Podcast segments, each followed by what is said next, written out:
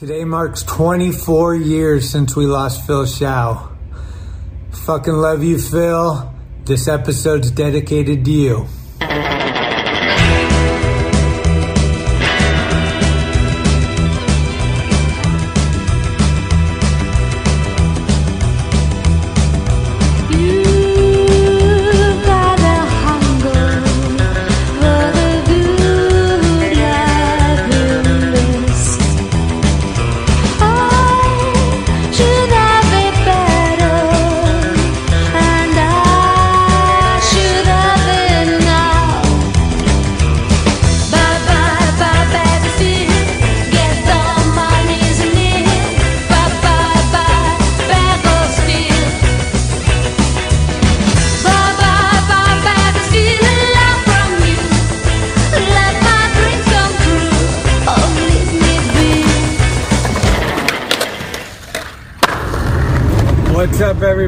This is Schmitty with another episode of Talking Schmidt. And today it's not just another episode. We got Jason Adams, episode 170, and my first episode in person since the pandemic. Driving down to San Jose right now, fired up. Head on down to your local shop. Ask Blood Wizard Skateboards.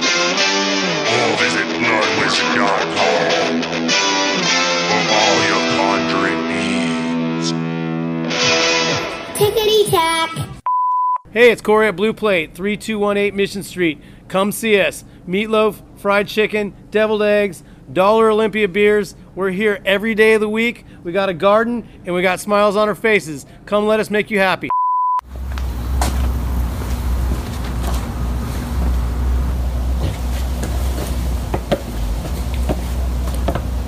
Jason Adams here, and you are tuned in to Talking Schmidt. Holy cannoli. It's cool. Like tonight is the night. yeah. Oh, big dog's in. Do we really want to be here? Everything's changed. We on? Schmitty? Talking Schmidt. Talking Schmidt, dude. You're gonna come out different. Shit my pants, lad. Your Rolodex is fucking deep. Holy shit. It's about the one, the one, the one. Who is this guy? Thinks he's tough shit. What's up? Come on, Schmitty, what the fuck? Tell the skateboard police to come get me. What is happening?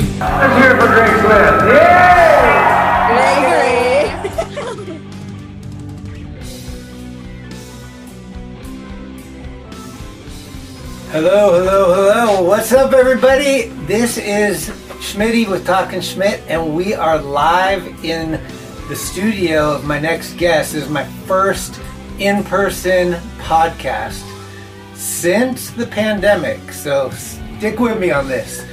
Uh, we got a good one today. This is episode 170, and we got Jason Adams with us. What's up?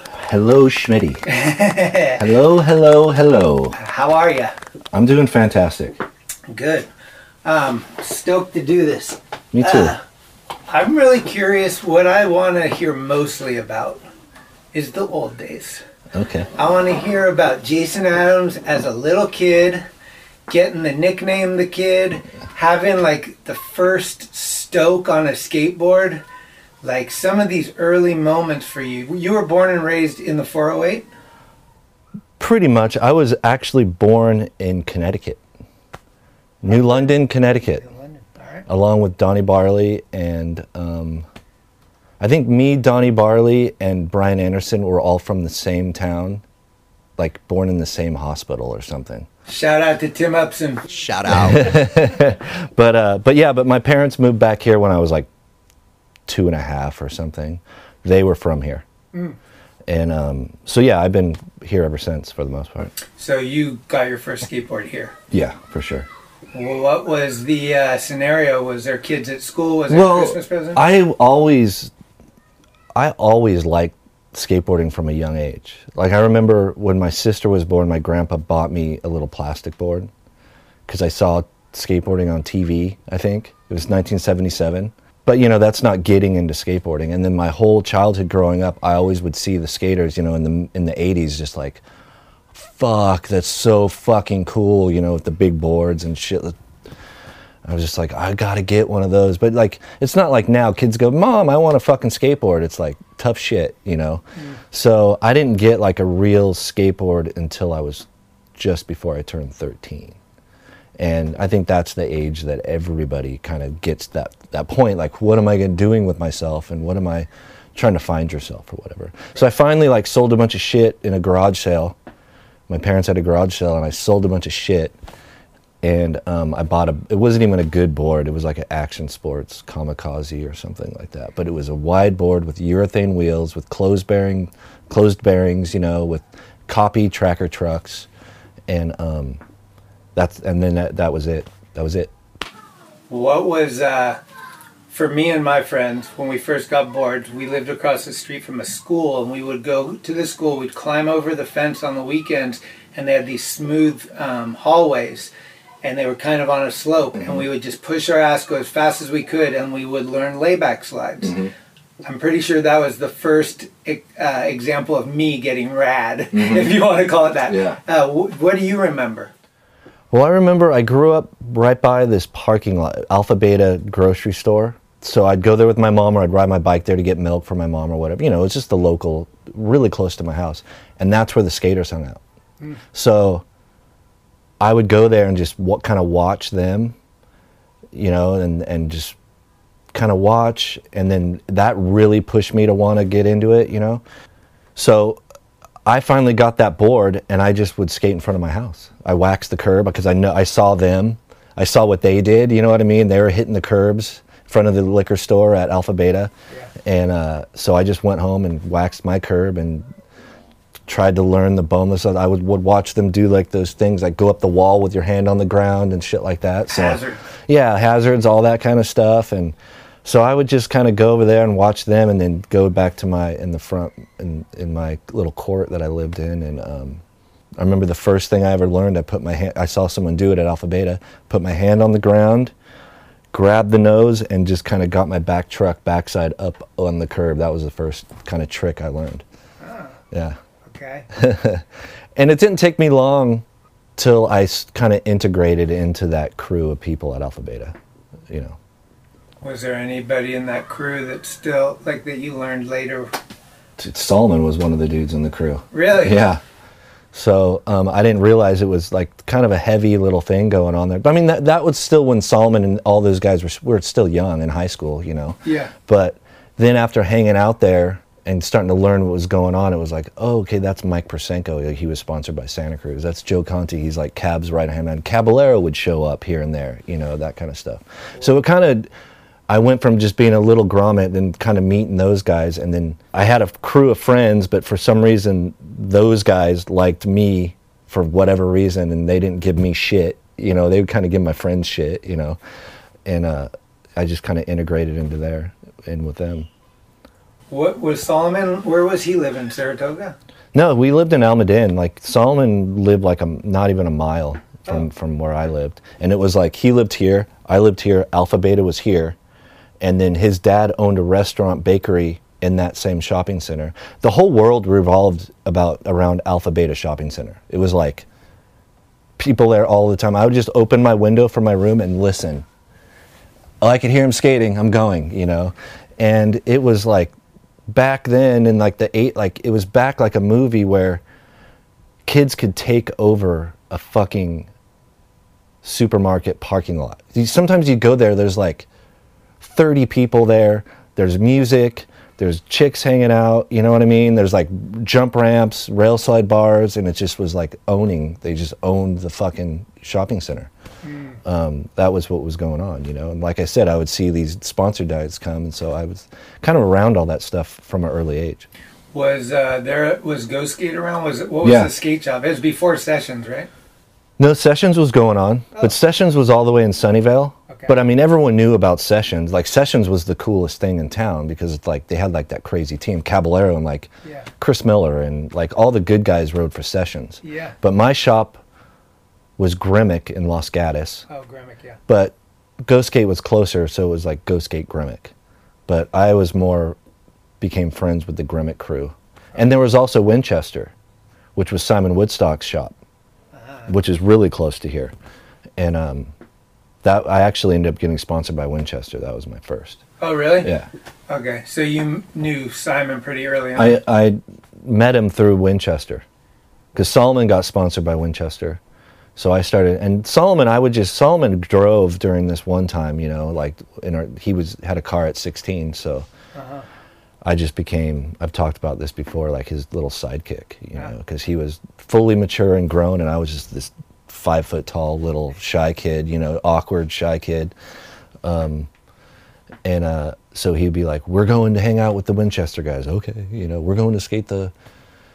We're going to skate the warehouse. Well, what's that? Okay, you know, like I knew nothing, and Solomon knew everything. Uh, what was the first skate park you remember going to? Derby, Really? yeah, it was the only one around. Uh-huh. So we'd, I remember riding like we'd pack in this one dude's little pickup truck, you know, like five dudes in the back of a pickup truck going over the hill to go skate derby. My mom actually, I think the first time I went, my mom took me when I was 13. Really? Yeah. Do you remember like fe- like pulling up and seeing Oh, it? dude, terrified. Oh, was there big sessions? Huge sessions, and this is, you know, going back to like how things were then. It was like, no one gave you the right of way being a little kid. You kind of went there and you were lucky to get a, a run in. You know, like it was like, and you would go and really big on the dish. It said like, San Jose, go home. You know, it was like, once again, I've said it before, like an '80s movie. It was like, "Fuck you, valleys. Get the go, get the fuck out of our fucking, get off our waves," basically. so yeah, it was extremely intimidating. But as a kid, I never felt discouraged. You know, like I was like, "This is how it is. I got to learn to get in there." It, that's how it was. It was like, "Oh, mom, they're not letting me skate." Like you hear, you see now, it's like, "All right, I just got to learn. I got to watch what they do. I got to hear how it goes. I got to figure out how to, you know, get in in there." And you know, and um, so I was never really frustrated. It was just like, "This is how it is. I got to learn how to deal with this." Do you think like, I mean, obviously, right? That mm, blending with Sol, well, Solomon's early, but Cab and having some of these peers that are just Cab's already Cab, right? Mhm.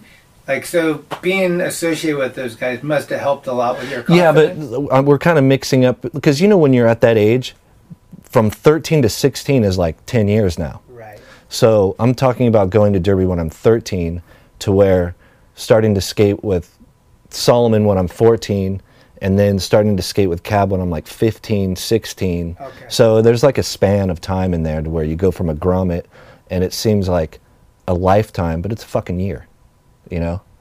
So, um, yeah, definitely. Like just being with Solomon was was easy. It was like he he knew where where to go. He knew when to go, and people were scared of him. You know, it was like, and I'm with Solomon, so I didn't have to deal with anything. I was spoiled rotten my whole time coming up in skateboarding. Totally spoiled. It was just landed in my lap. You know. The first, I mean, you said you, the first sponsor was the shop sponsor, Mm-hmm. Winchester, but what about like product wise? Venture. Venture Trucks? Yeah. Keith Cochran or? Greg. It was right when Greg Carroll took the job. Like I met Greg Carroll, Mm. And like literally like a month later, he got the job as venture team manager. Wow. So once again, it was just like I meet the Carroll brothers. So I go from San Jose, and then getting sponsored by Venture, and meeting the Carrolls brothers, and just then being accepted into San Francisco. You know what I mean? It was just like just. Uh, Did you go to EMB? Yeah, totally. And I didn't get vibe no, much? not at all. Everyone was, dude. I showed up with Mike Carroll and Greg Carroll. You know what I mean? and the first time I skated EMB, it was with Thebo Guerrero. Uh, obviously, I remember that. It might have been like Arco, and you know what I mean. It was like, and Solomon. So it was like, first time going there, I'm with the mayors and the fucking governor and shit. You know what I mean? So, I was just instantly accepted.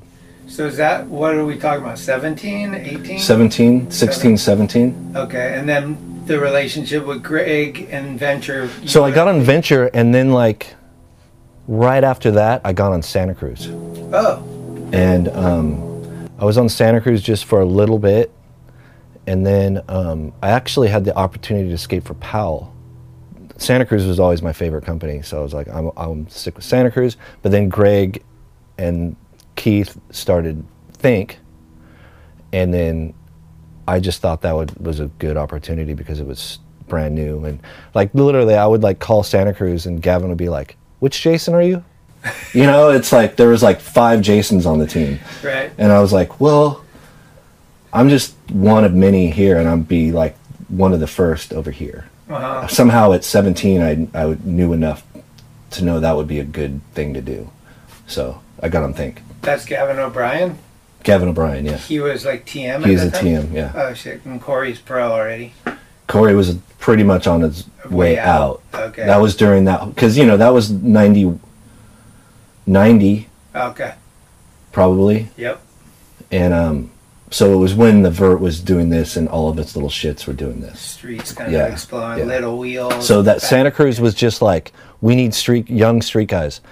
Th- They didn't even. Gavin had no idea who the fuck I was. He just went to Solomon and was like, "We need young street kids." And Solomon was like, "My friend Jason." He goes, "Have him call me." It was that easy. That's amazing. Yeah. Uh, so what's who's on Think when you get on Think? Um, it was basically in the beginning. It was me and the missing children. So it was me, Mendoli, Nick Lockman, Sam Smythe, Shout out. Carl Watson, Shout out. and then Mike Kepper wasn't too long after that, and he had like the first pro board. Mm. And then Ronnie Bertino got on, and then um, like Toland. Yeah. It started to grow. I don't remember everyone's name, but that I remember right in the core of it. It was the missing children and like me, and that was the the, the beginning of Think. Oh man, I can't even imagine like that. eh, Like is Greg in full rave mode at that time? They're in full rave mode, him and Keith. Yeah. Totally. You got uh, a first uh, tour or something. Tolan told me about an early mission to Oregon where Yeah. Cardiel was driving. Yep. The first, tr- it was right, like it, it was literally like the week after I graduated high school. We went to like a N- NSA, whatever, preliminaries or something in Corvallis, Oregon. And so when Think started, it was like out of Dogtown and print time. So where was it? Was it on the shipyards? It was on the same street as Thrasher. Oh, You know where print time was way back then? Yeah. And then Dogtown had an office and their product. So like the first boards I got were like blank Dogtown boards with the Think T-shirt screen on it, and I would call Red Dog to get shit. You know, it was like just intertwined. Um, so yeah, the first trip I went on was to Oregon with Toland. That's when I met Cardiel, and it was in the Dogtown van. So it was like Dogtown guys and Think guys. And yeah, that was my first taste of like getting in the van and hitting the road. What were some of the highlights of that trip? Meeting Cardiel, hands down, you know. Chewing tobacco. Chewing tobacco, and I didn't really drink at the. T- I, I think I started drinking beer on that trip. um, yeah, um, but I was into smoking weed at the time, and Cardiel smoked weed, so we kind of bonded over the weed thing, you know. And um, I had this horrible dirt weed and this stupid homemade bong, and he had this killer green weed, and he seemed like a million years older than me, but we're like the same age. But um, so yeah, meeting Cardiel, watching him skate was the high, definitely the fucking highlight. And every day after after whatever skating, he would always come back and he would like be smoking joints with people, and he would come into my hotel room and take his hat, and he had all the all the roaches in his hat, like, and then we'd use my shitty little bong, whatever. I don't know if we're supposed to be talking about this shit, but um, but uh, but yeah, that was that was definitely the highlight. I remember that shit. Um, and then just the whole experience of like being in a van going to a contest, and then everyone that was there, you know, it was like all the up and comers that were still amateur at the time, you know, who was there? Everyone was there, you know. Okay. Did you know Tim yet? Tim Brock? Yeah. I knew Tim just from being around here and like running into each other, and we'd link up and skate here and there. Um, he was probably there. I'm sure he was there with New Deal at the time. Uh-huh. But we hadn't really like connected like to where we're skating every day and then living together quite yet. Okay. That was coming with SMA. Okay. What's the vibe? What What do you remember about like NorCal and the Bay Area and just all the different little, like you said, Santa Cruz is like get the fuck out of here, San Jose. But like, would you go into SAC and see their scene? Go up to SF, see their scene? Sa- I, we didn't make it to SAC a lot, but so I always knew there was a disconnect between San Jose and, and San Francisco. And even though early on there was a disconnect with San, like, or like a vibe between valleys and the, the beach people in Santa Cruz, once you got to a certain level, then like that was cool with with Santa Cruz. But there was always a special connection between Sacramento and San Jose. Like there was some, there were so many people. Like when I started going downtown and hanging out downtown, people that were from Sacto that moved here. Yeah. You know, like JJ isn't from Sacto, but he was kind of from that thing, you know, that area. And um, so, and there was just, then when I learned about things, there was always like Sacto and San Jose got along, and they kind of had that same kind of punk rock, aggressive, slappy.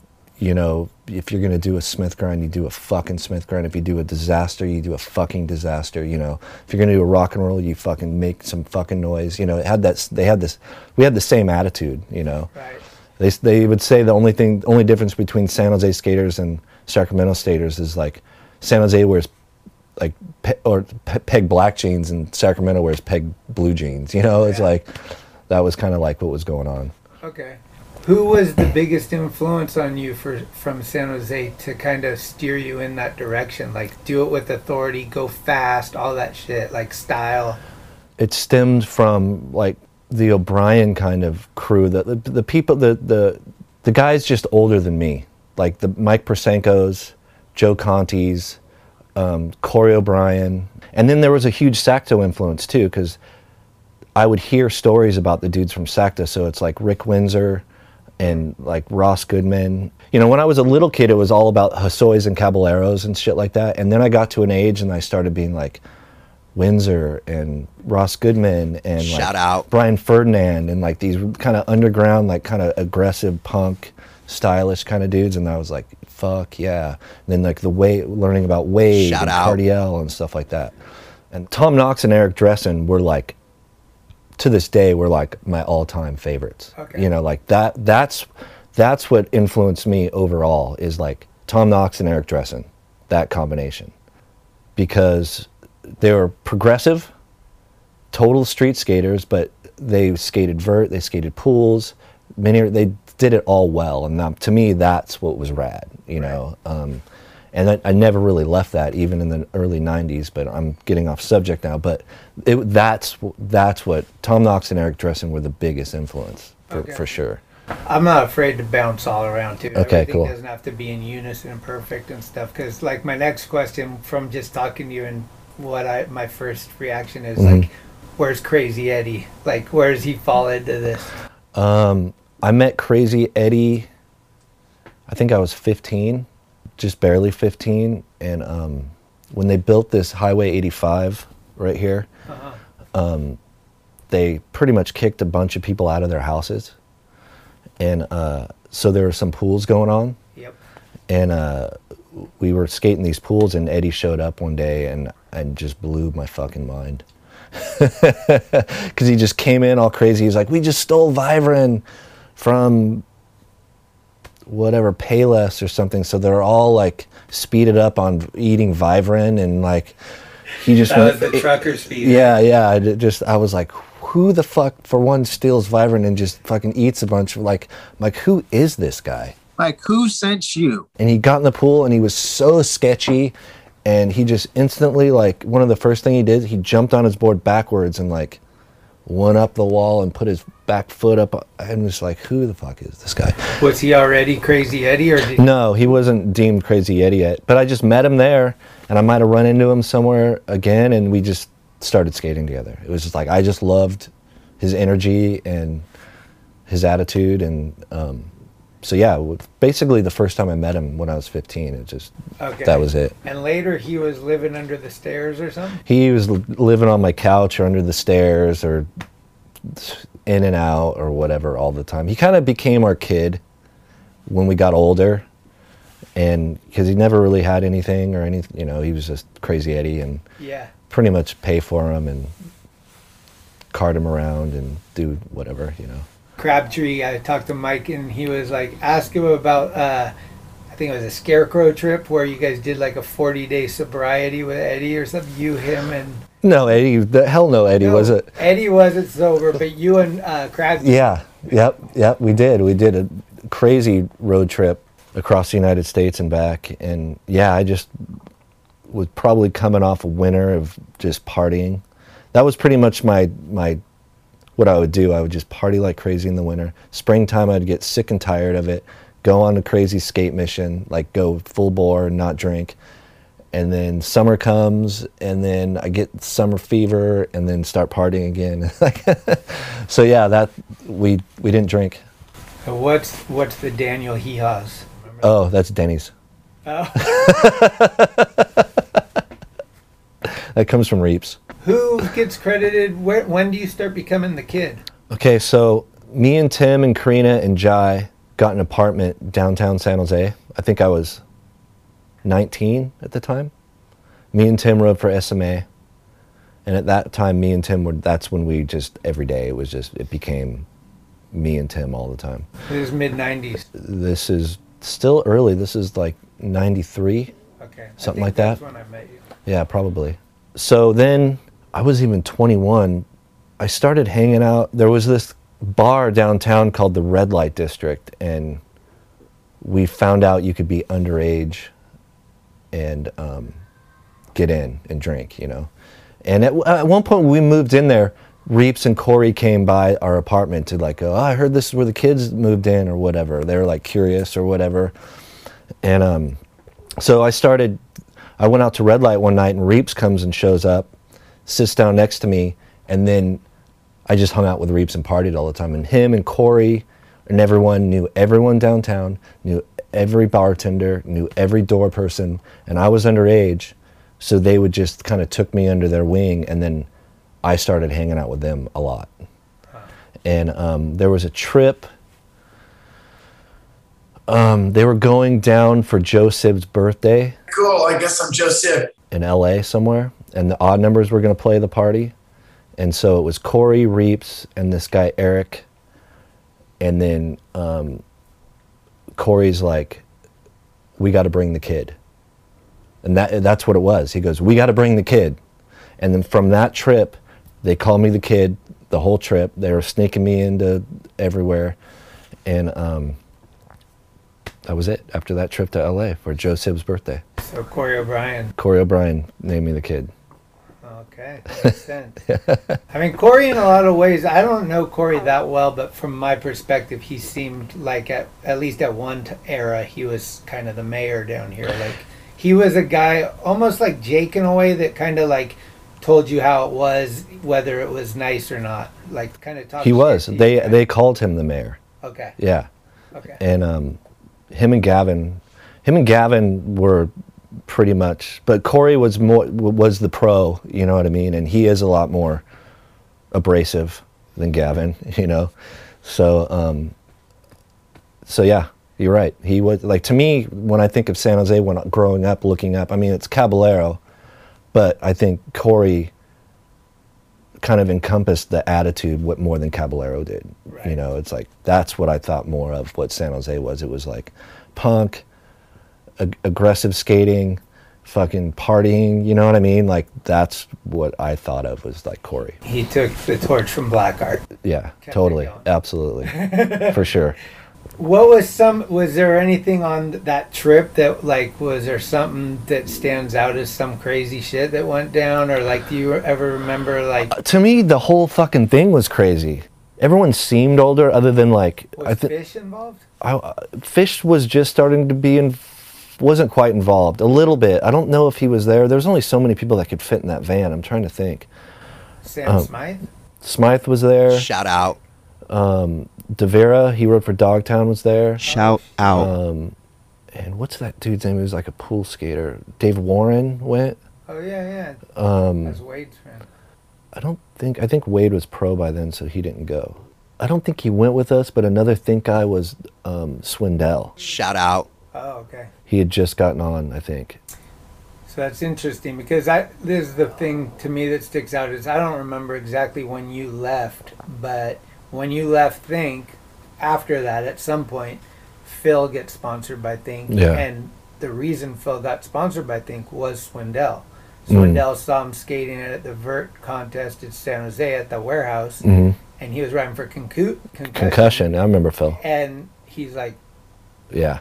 This guy needs to be on. Mhm. And uh, shortly after that, he and I went to Atlanta for the finals. Mhm. But yeah, so I'm I'm wondering what like when did you leave? It wasn't long after my basically my first board came out, and then I left.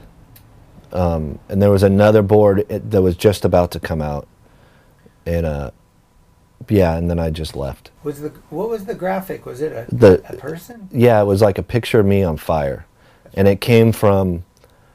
Because you know back then it was all rip-off graphics in the early '90s, so Yeah. they came. What do you want? I'm like, I want Bad Religion Suffer, you know, and I pictured I want you to rip off Bad Religion Suffer, but then they came with they had the whole concept of what they're doing using photos with art, and so it came back with a picture of me like like this, with with a drawn flame around it. Who do you remember who the artist was back then? Yeah, Kevin Ancell.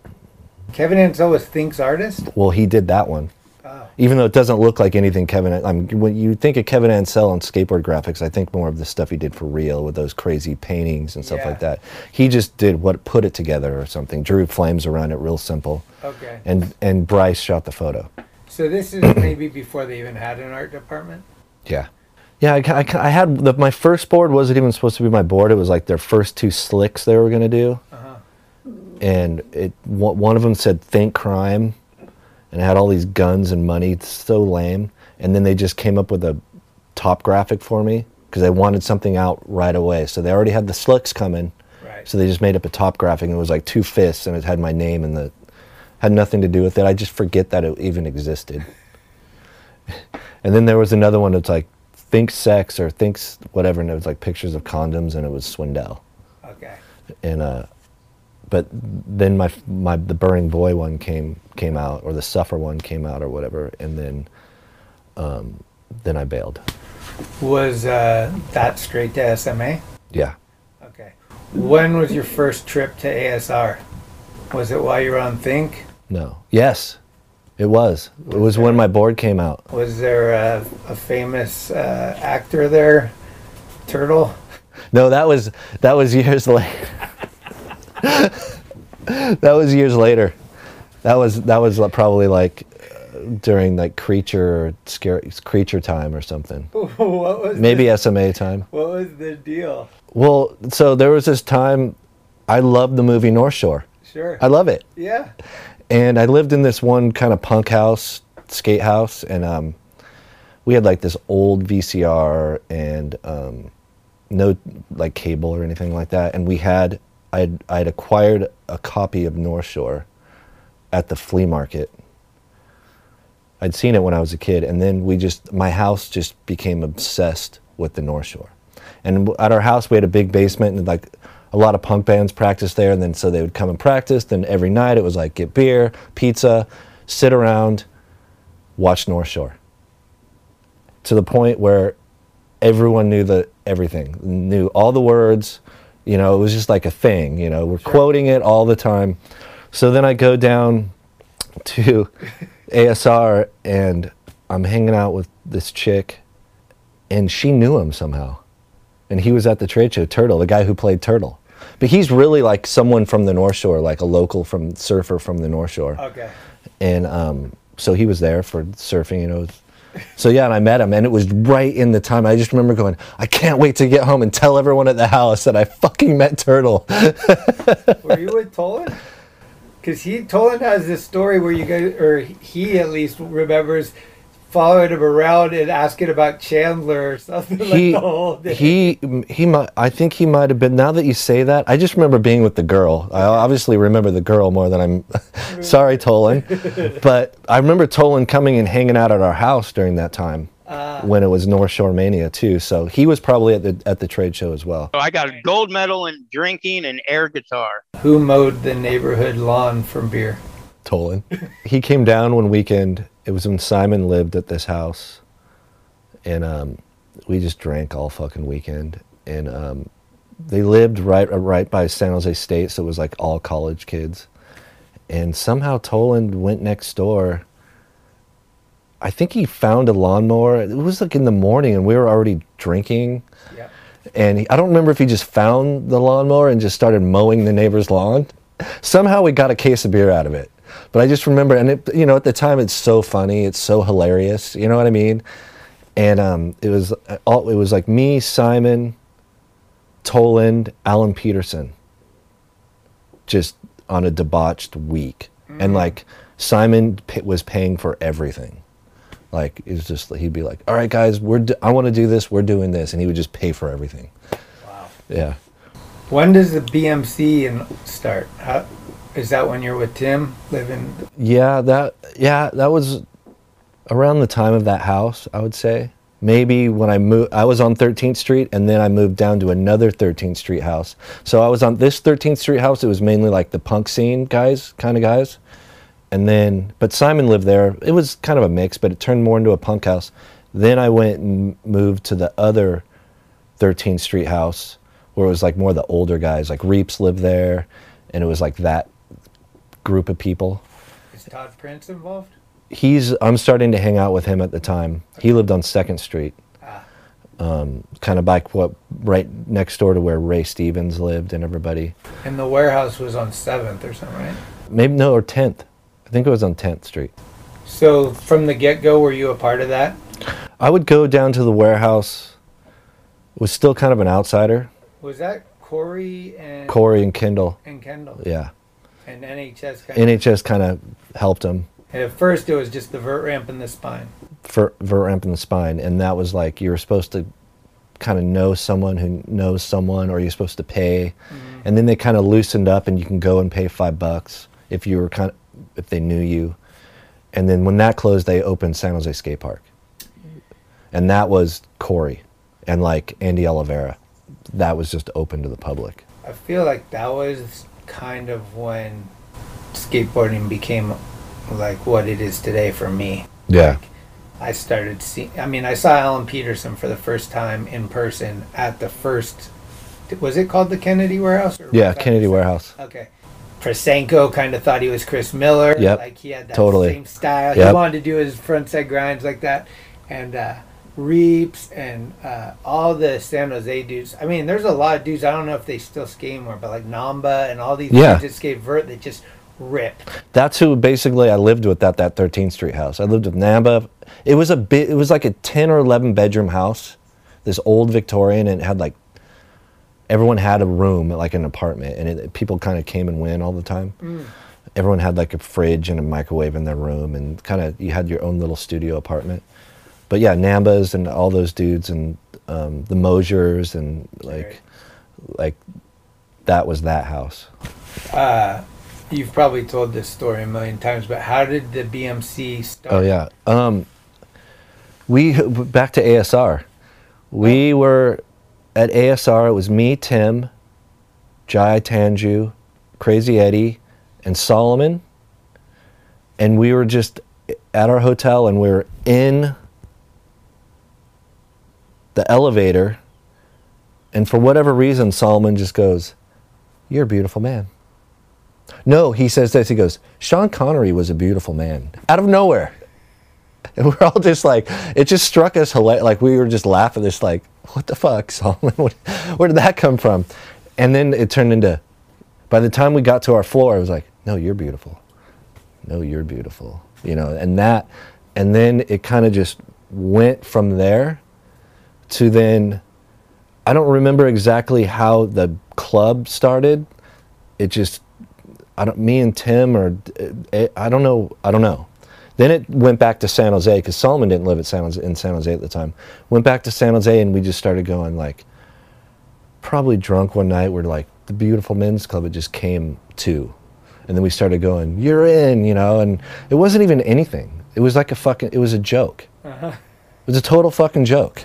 Almost like a drinking game that just. Yeah, yeah, but it was just like, and it was just anyone who we hung out with. Yeah, you're beautiful. You're beautiful. Yeah, then the BMC. Then, you know, my friend Brendan, gra- graphic design guy, just made a logo, and next thing you know, we had stickers. You know, it was like, and then it just came uh, that whole kind of like creative, kind of thing you we all have, and then it turned into like, Jai's always taking pictures and we're taking pictures and it's like let's make a zine. It's like a drinking zine and we're the beautiful men's club. We have ha- shirts and hats and you know then start having like get-togethers barbecues you know and or there'll be some special thing like flogging molly's coming to mm. town for the first time.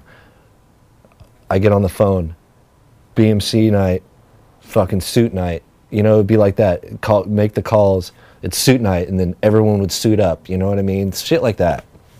We're, cowboy night we're all going to the saddle rack. Everyone has to dress like cowboys you know and make flyers and then take pictures and then come home and make the zine from the photos and that's how Are it you came with Black Label at that point? uh, I am with when it started. Probably Creature Scarecrow time, and then it went into Black Label. So, because were you on the original Creature? Yeah. It was you, Chet. Uh-oh. No, Chet wasn't. When Creature started, I was on SMA. Russ Pope was the team manager of SMA or mm-hmm. brand manager. He wanted to start something new. He wanted me to go with him. It was me and Barker Barrett. Shout out. Oh. and Navarrete w- had just gotten on SMA, and then he wanted Navarrete to go. So it was me and Barker Barrett were the pros. Navarrete went with them, and we had just come across this kid, um, Dorian Tucker. Ah. So Dorian Tucker was one of the first ones, and that that's how it started. Wow. Interesting to Yeah. see the rebirth of it and stuff. Like, Yeah. Was it weird for anybody, or were you guys stoked, or how did you feel I when think- it came back and it was like the Oh, I don't, I don't fucking care. Right. Yeah, I didn't care. Whatever. Yeah, you know, I left to go do Scarecrow with Russ. You know, and then they kept it, kind of kept it going a little bit, and then they ended up cutting it off for a while. Uh-huh. Did they keep it going? Then Navarrete stayed. Yeah, they kept it going because Navarrete stayed, and then Chet got on, and then I think they cut it, and then those dudes went to 151. So when do you meet uh, Matt Hensley? Was that before Black Label? Did you already know him when he was in Flogging Molly, or not yet? Uh, did I know him? Yeah, I kn- knew him a little bit. Flogging Molly, they started a long time ago. Yeah. I don't think I really got to know Matt until I got on Black Label because he got on Black Label around the same time I did. It was like it was like me and Mike V and Hensley all kind of got on at the same time, Uh-huh. um, roughly. What can you say about Matt? I mean, Oh. he's a lot of people that I know his favorite, their favorite skater. One of my favorites for sure. Uh-huh. You know, I, you know, I say when he came out, like I always say like Knox and Dressen because they were kind of there just before Hensley. Then when Hensley came out, that was just like holy shit. We're extremely progressive, and there's something about this dude. And I didn't know it. I knew nothing about the skinhead scene. I knew nothing about any of that shit. I'm like, well, this dude's so fucking cool. He's in a scooter. He wears these jeans. He's got this, you know. I just thought he was fucking cool, and he was one of the best street skaters of the time.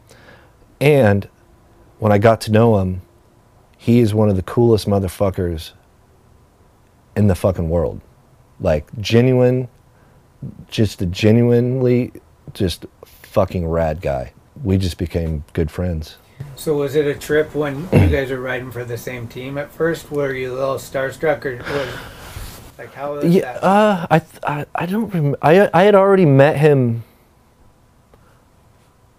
When did Flogging Molly come to San Jose? It was right around this. It all kind of happened right at the same time. I had met him in the past with Reeps, Okay. because Reeps was friends with him. Because him and Corey, when when Hensley lived in Chicago, Corey and Reeps and a lot of these dudes around here, there was also a connection to Chicago. Huh. So they would go out to Chicago a lot and party or whatever. So Reeps knew Hensley from going out to Chicago.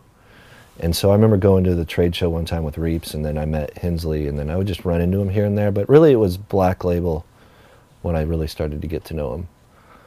Um, and then he put me on Inez and um, that kind of stuff. Yeah, so sick. Uh, I mean, we've both been fortunate to be around some Oh, yeah. people and Fuck. just all the amazing shit. Um, the first cover you got, hmm what what mag was it for?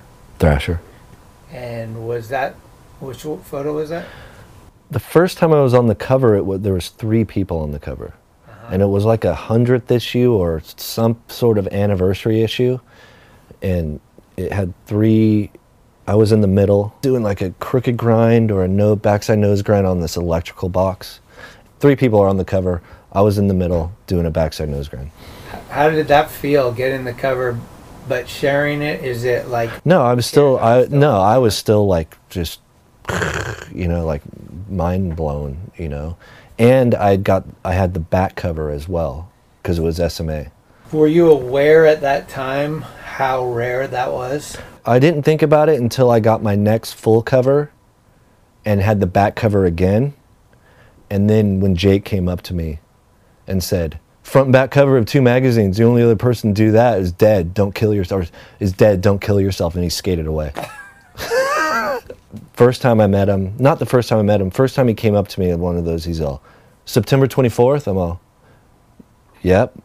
He goes, it's a hard day to be born because my birthday is September 24th, so it was his. Yeah. And he, that's all he said. It's a hard day to be born and skated off. Obviously, you've never lived in this body. Did you guys ever have any moments that were kind of memorable in a good way?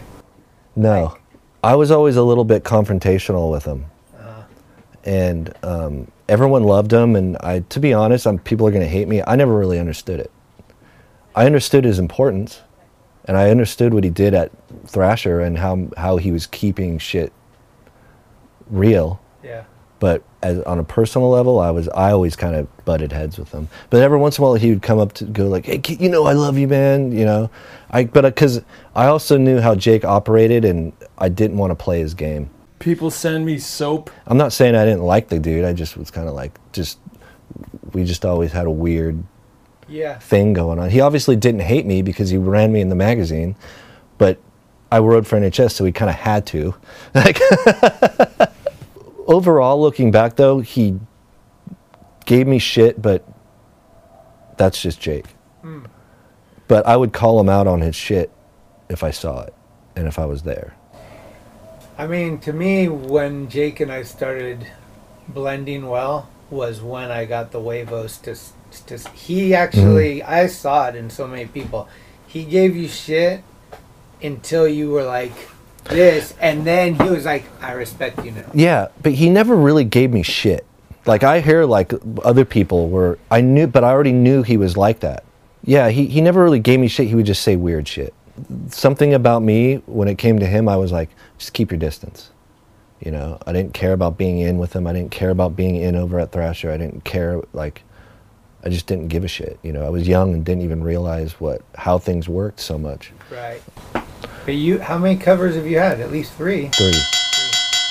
all over the wall into the ditch, and then it was the kickflip at Uvis was the first full one. That's the one. And you have like maybe a beanie I on. had a beanie on and checkerboard vans. Did that change you at all getting the cover? Like, did did it make you m- more notoriety? Did it like help you with your sponsors or? Not back then. There was no such thing as photo incentive then. there was no like skateboarding was. It didn't matter what like. So when I got into it, it didn't matter what you did. It was like we're gonna pay you a little bit of money. There you go. That's it. Because I mean, this is still before like, other than Caballero, people didn't really have shoe sponsors. You, people got free shoes, maybe a hundred bucks or something. You know, it wasn't. There was no money. Um, so you're just kind of like, my attitude was like, I'm just going to take this advantage because I don't have to work, and I just want to have fun, you know. And I didn't really see any opportunity really in skateboarding, you know. Um, so it didn't change shit. The details changed because I remember when there was something someone came and did a walkthrough Thrasher. It wasn't that long ago, and it's Jake talking about everything, and he's walking around, and then he was like, the numbers had changed. He's like, there's only been this many people that have had the front and back cover this many times. There's only one alive. Think about that. And I'm like, coming at me still. what are you saying, Jake? You, Yeah. I'm still alive. That's good. And you never really were a contest dude, right? Not really. Yeah. I mean, I, I would always do pretty well. Like, would you go to a lot of contests? I would go to them, and so when I like I like I said, I turned pro. There was nothing going on, and I would early on I would go to all the contests, and I would usually do well. Hmm. And then things shifted, like I would say in the mid '94 ish, '95. I didn't catch it because I was just in party mode. Like I was like, oh, this is gonna end next year, whatever. This is gonna end next year, whatever. Things started to kind of grow, and people started taking it more seriously. And then you know, contests became serious, and people started getting paid more from different companies. And there's new shoe companies, and people were throwing money. So then Vans started paying people. More. You know what I mean? That a lot changed around '94 and um, I just missed that whole boat. And then I just didn't even fucking care. And I was still uncomfortable in my own skin. Like I turned pro, and I'm like, I do not deserve this whatsoever. But I took it. Like, how do I say no? But I was like, did not think I deserved it. So I had no confidence whatsoever. And I didn't have to do like what people have to do now, like an amateur has to do now. I didn't have to do anything. Like I said, I'm trying to not work. companies needed young street skaters to sell to be able to sell 200 boards a month. Hmm. If not, they couldn't even sell their 200 boards a month. You know, it was just like here, just giving them out. You know, so I was not. I just would never, like we talked about earlier. I just was like I had that like complex of like I don't deserve. I'm fucking faking it. I'm got everyone fooled. You know, so I, you know, by then I was like idolize, like not idolized, but I really liked Julian Stranger and these dudes, a kind of underground vibe and stuff like that. So I kind of just rolled like that. Like I just didn't like feel comfortable in any kind of spotlight or anything like that. And I just then was really just getting into like partying Okay. a lot until I would turn 25, I would say. So 20 to 25 was like raging, just fucking raging all the time, skating whenever I could, kind of thing. Like, you know, that's when I met you, it's during those years. Yeah. Well, I think I was gonna say I could be wrong, but you and Tim used to come to our ramp Yeah. in Menlo Park Mhm. with Corinne, and uh, at night because we didn't have neighbors and we'd have lights. Mhm. And I feel like maybe that's at least when I kind of got to know you a little bit, where we'd like talk a little on the deck or Yeah. something. I'd probably seen you around, but I feel like that was and that was like '94 probably. Yeah, that sounds right. But yeah, um, what do you remember about Phil? Did you skate with Phil much? When I think of Phil, I remember the concussion days. Yeah. Like, because that was the first time I noticed him. And it was also around the time when Palo Alto Skates Park came up, wa- was built. So I remember Phil as like long hair, surfy, Hosoi kind of guy. And that's and then I didn't really think about him or see him around too much. Then all of a sudden, boom, here's Phil Shao with short hair writing for Think, just like, what the fuck? Is I remember being like, that's the same guy as the concussion dude? It was like night and day. Yeah. You know, because he was like some stony long hair, woo, like layback Smiths on the on the tornado or the whatever, the volcano, and you know what I mean. And he come skate the vert ramp at the skate park, and he just had more of that Hosoi kind of thing going. And then all of a sudden, he's just like this insane street skater, and I was just like, my mind was blown. I saw I saw it happen. It was he had Mhm. a vert ramp in his backyard. Mhm. He was Hosoi. He broke his leg hmm and he was out for a while. During the time where he was out, he watched Mike Carroll uh, Plan B part, slow mowing, nollie flips, kick Mhm. flips, learning how to do it with his mind. Mhm. When I get better, I'm gonna be Yeah. Like this is the guy. Mhm. He modeled himself after Mike. Mhm. Who, who who better really, right? Yeah. Uh, and when he started skating again, he just went to like we went to Stanford a lot, the front Yeah. five, and he would shove at the five, kickflip the five, learn nollies, nollie Mhm. flip. And the thing about Phil that nobody knows is like he just could adapt really quick. So once he was like, oh, I need to learn nollie flips, he would learn them. Yeah. It wasn't hard. Well, he seemed to have more of an intellectual approach Right. to it, and you could tell just from meeting him, he he's a lot smarter than me, you know, and and my knuckle dragging skateboarding. But yeah, but I mean, I would see you guys run into you guys here and there. You know, there's a jam or there's a an event or, but I never really. We're never like, hey, let's link up. It was never like that. It was just seeing you guys here or there. I, I do this because it's natural, but in in the process of doing it, I always find myself going like, man, I don't want to be the grieving host Yeah. or whatever. But we got to talk about Peastone. Yeah. uh, we both love Peastone. Yeah. When did you meet Preston? I met Preston. Um, I went on a Vans trip back east, 96, 97. I don't know. It's hard. Around there. Um, he was just the video guy on this van trip, and we flew to North Carolina.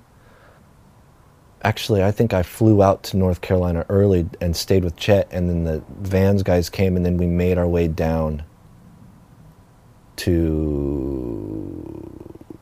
Tampa Pro. Oh, it was a trip to Tampa. I think so. I could be getting two trips mixed up, but I'm pretty sure that's what it was. Peastone was on that trip, and I, and for one, he he looked like my childhood friend Branch, and I was just tripping on that. And two, I just, I he just blew my fucking mind. Just the way he rolled. Everyone knows how he rolled. He was the same dude in 1995 or 96 than he was the day he died. Same guy, stoked, drinking beer all day, using his Budweiser fucking thing as a pillow. Nope, I'm good. You want pi- you want a you want a blanket? Peace. He wasn't Peastone yet. Preston. No, man, I'm good, man. This floor is really nice. Oh, he was just like I just couldn't believe how easygoing and how pumped he was every minute of every day. And then I don't think I really I, I would probably run into him here and there, but it wasn't until I think the year I lived in Huntington Beach, and um, Chet it was when I did six gun, and then Chet was on six gun, and then we then we started linking up with Rhino a lot, and um, Preston came along with him. But I want to say there might have been more time in between there. I just can't remember. Was there one trip that stands out that you guys, or like some interaction you guys like? Oh, I went on so many trips with Peastone and, and Rhino. It was like the dynamic duo. Did you know what I mean? Europe with them? Yeah. Fucking insane. Every every trip with Peastone and Rhino is the best trip. I think the most the most legendary one was when we did the Route 66 trip. Oh, Preston went on that. Yeah. Oh, I didn't know that. Oh yeah. Rick and Buddy too, or no? Rick and Buddy. Oh, Rick and Buddy and Preston. Yep. That was the one Corey went to. Co- it was me, Corey, Chet, E-Man. Uh, sorry, dude. I'm, I forgot your name right now. Um, Fibro guy. Pencil? Yeah, Pencil. Really? Yeah, Pencil was on it. Um, Shit. That was the Cadillac. You guys took a Cadillac. yeah, and we had the NHS van. Okay. I know I'm forgetting someone, but that was the core of the, the crew. Did you do that trip more than once? Yeah, I did one on my own. Because there was one where I met you guys in Flagstaff. Yeah, I, I bought an old Cadillac to do that trip. That's where that trip came from. Okay. Rhino wanted to do that trip. Okay. Um, but I did that in like 99, the summer of 99. I, I wanted to go to Graceland and I had bought this book on Route 66 and I just got the like Route 66 like fever. And so I'm like, well, if I go, I be I want to I want to drive an old Cadillac, you know, and that that was my thing. And I'll take my buddies and we'll make a skate trip out of it, and we'll get to see the Route 66 sites I want to see. I get to go to Graceland, you know. So that's the one Upson went on. Okay. And Peastone wasn't on that one. It was me, Chet, me, Chet, Jai, Upson, and um, Aaron Harrison.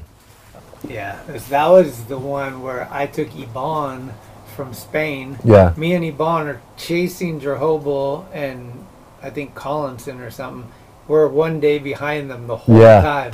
We finally get to Flagstaff, and they're like, "We're leaving," and we're there. and Ebon's like, "What?" And he didn't speak much English. It was crazy. Yeah, so I always ask people what like one of the raddest things they ever saw on a skateboard that they were there for, and I don't know all your travel, but I definitely know that Duffel did something on that Route 66 that was pretty hairball. Okay, yeah, he ollied off that like pipe under the freeway into the crazy ditch. yeah. That was fucked up. Corey was on a fucking mission on that trip. I think it was the tail end of some foundation video part, and that was he had shit in his mind. He was focused, and he just put an ass whooping on everywhere we went. Who's ever on that side of that keyboard, I'm coming for you, man.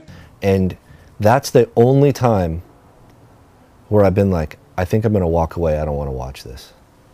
Like, like you know, no no matter what, you know, your friends could get fucked up, but you're like, you got it, bro. Come on, you got it. I was like, I'm not gonna say that, because he could die. Like it looked for the time. Like now I see shit, and I'm just like, but it was fucked up.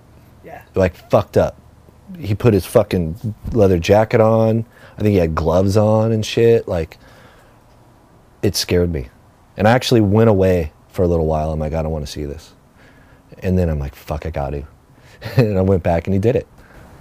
I always tripped on that because you guys were pretty much in party mode, the whole crew. Mhm. Like Pencil was a wreck. You're Oh, a wreck. a fucking- You got Peastone, and then you got a Corey Duffel that's sober, never Yeah. touched alcohol in his life. He doesn't give a fuck.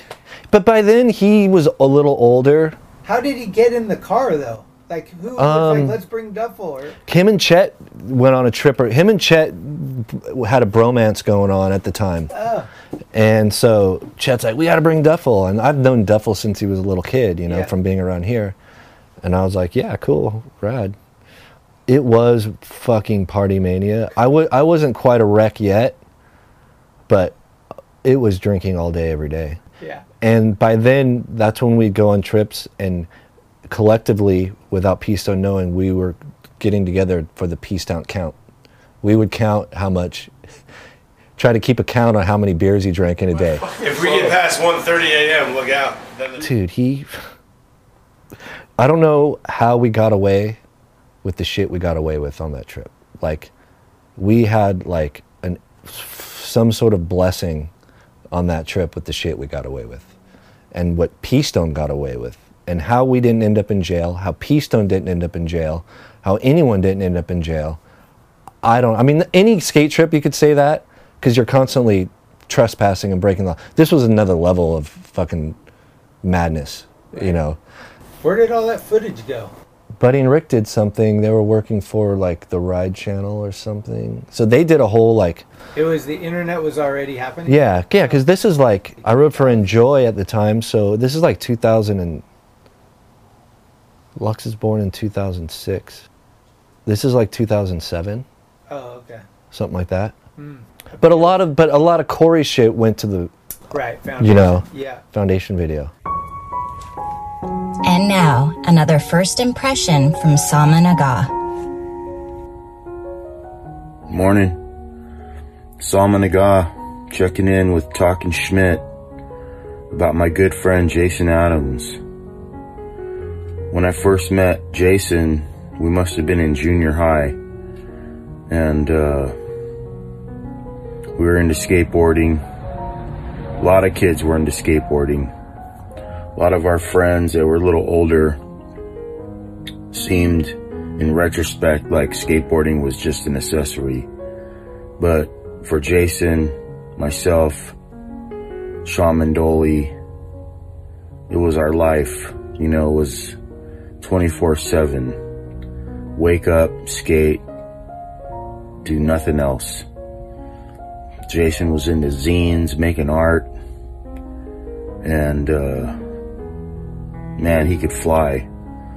I just have this image of him doing a Japan Air with this Bishkalati flying off the jump ramp. And that was the era, curbs and jump ramps.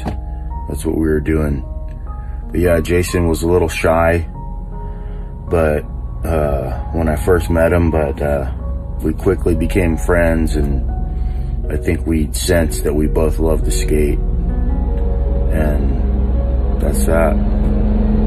The rest is history. When did you have you always been doing art like your whole life? No, When, I've, I'm a horrible artist. when did you start doing it? I'm guessing it starts with stencils, right? You Yeah, well, so like in school, I always liked the. I sucked in school. I was a horrible student. You know what I mean? But I and I always liked art classes and woods and the creative classes. I always sucked at it. It would frustrate the hell out of me because that's what I want. I want. That's all I wanted to do. Like I wanted to be an artist, Mm. But couldn't draw, couldn't paint, couldn't do shit. You know what I mean? But I still, you know, I went would make zines and you know what I in my room when I was a kid I would make collages. I was always kind of a creative kid, building things and doing stuff like that. But in my mind, I'm like, traditional art. When I go to art class, I'm no good. You know, like, um, so, and all through my life, I would kind of go, oh, I'm going to try to get into this again, and I always just get frustrated.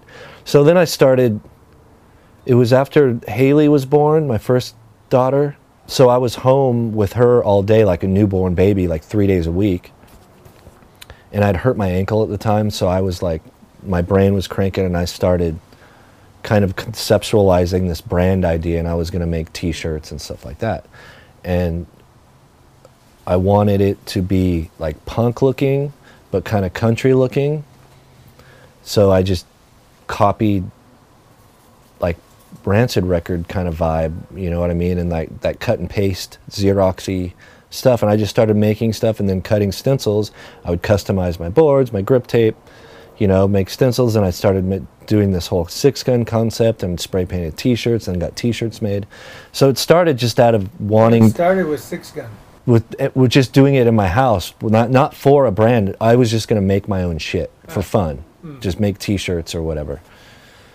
Just out of having that creative drive to do something, and being home. You know, kids napping, you know that kind of thing, and being hurt. So that's how it started, and then I just started getting more into cutting the stencil, and I enjoyed it was almost like a therapeutic kind of thing just to zone out and spend. I had the patience to cut these detailed stencils. And then, but I didn't think of it as art or anything like that. I was just like, oh, I cut these stencils. Stencils aren't art. You know, it's like cutting stencils. And then I found a book. So the, I used to go to the bookstore all the time because before the internet, really, Mm. any kind of anything you'd see, you go to the bookstore and look at the art books or look at whatever books.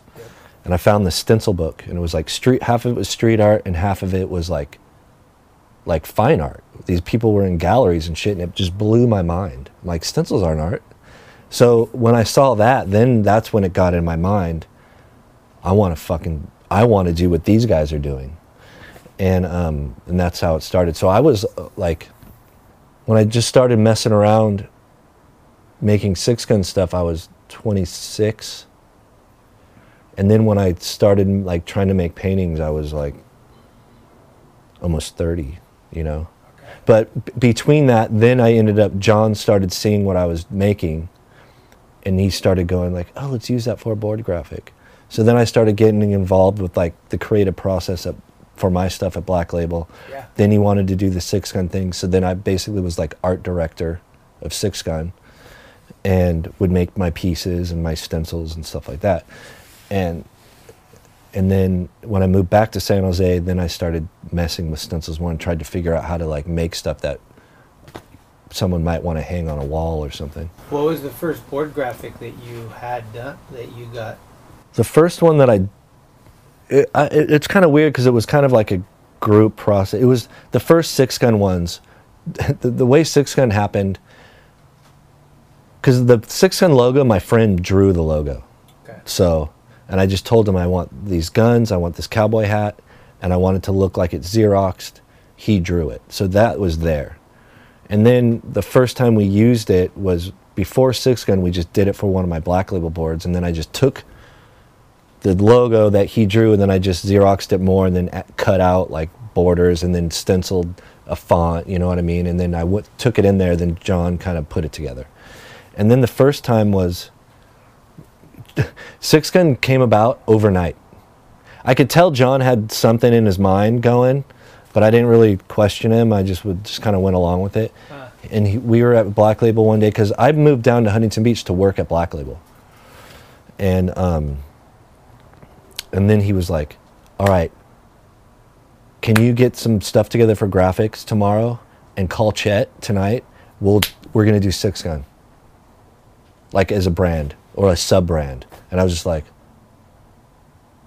"Okay," and I was just like, "Fuck." And so I go home and I'm looking through my books and I'm going to Kinko's and I call Chet and Chet's like, Chet was gonna call me that day like I'm over 151. Do you think I could get on Black Label? And I'm like, well, check this out. And then I told him about that, and it was just like that. Next day, I came in with all these pieces that I cut and pasted. I, I cut out and spray painted all the logos, and it wasn't done. I just brought all these pieces, and then brought them to Patrick Nagy at the time, and he scanned them all.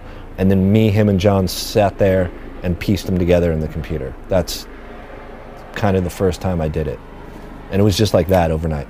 No agreement, didn't know really what it was. It was just its own thing in the catalog. Open up, it was like six gun with like five boards, two t shirts, and like overnight the next day, boom. That's got to be pretty wild working kind of with Chet on some ideas and then having John. What's uh, what's the good about living down? Uh, where were you, Huntington? Was there any good? It was a lot of good because, like, so 25 found out I was going to be a dad.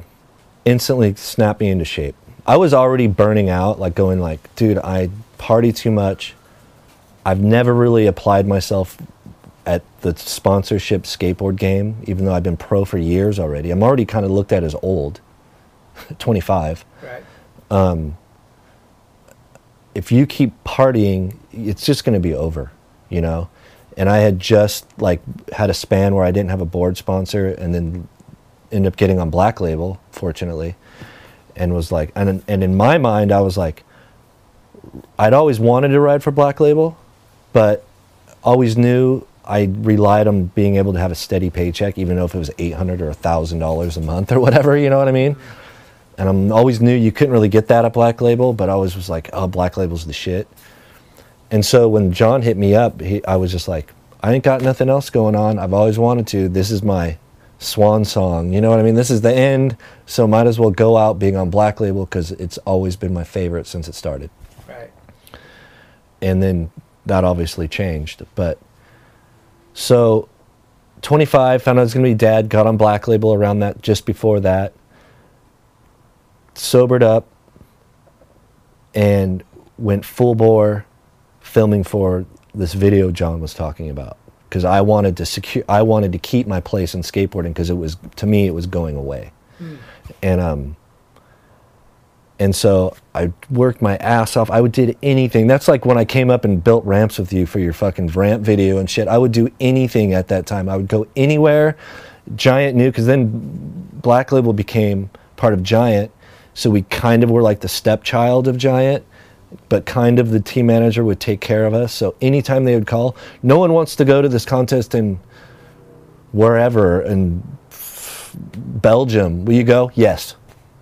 No one wants to do this. Will you go? Yes. I would do anything at any time. Like, so I was hustling to try to be able to make a living. I have a kid, and that, and then having a kid, and then Label Kills comes out, and I was like, "This is Label Kills is going to be my last chance. If nothing happens with this video, I'm pretty much done." Label Kills comes out. Nothing really is happening. I don't realize that it takes time for those things to kick in. So, me, I'm a new dad. I want to be responsible. My wife hates her job. I call up John. I'm like, "Can I have a job at Black Label?" He's like, "Move, come down." So I'm like, packed up the family, moved to Huntington Beach, one-year-old daughter. You know what I mean? And started working at Black Label, and then the popularity of Label Kills started kicking in and then I started getting calls and I started making money. You know what I mean? And and um, just from skateboarding, and I'm working at Black Label. You know, so I'm covering a lot of ground here. Long story short, I end up not, quitting working at Black Label, and moving back to San Jose because now I'm making good money skateboarding, and I really don't like skating in Huntington Beach. I miss San Jose because when I left San Jose, like the whole tilt mode thing was cranking, and I filmed Label Kills during the beginnings of the whole tilt mode thing. So it was just any day I could go out with Matt or Chris. People were going out, and um, it was just a lot of fun.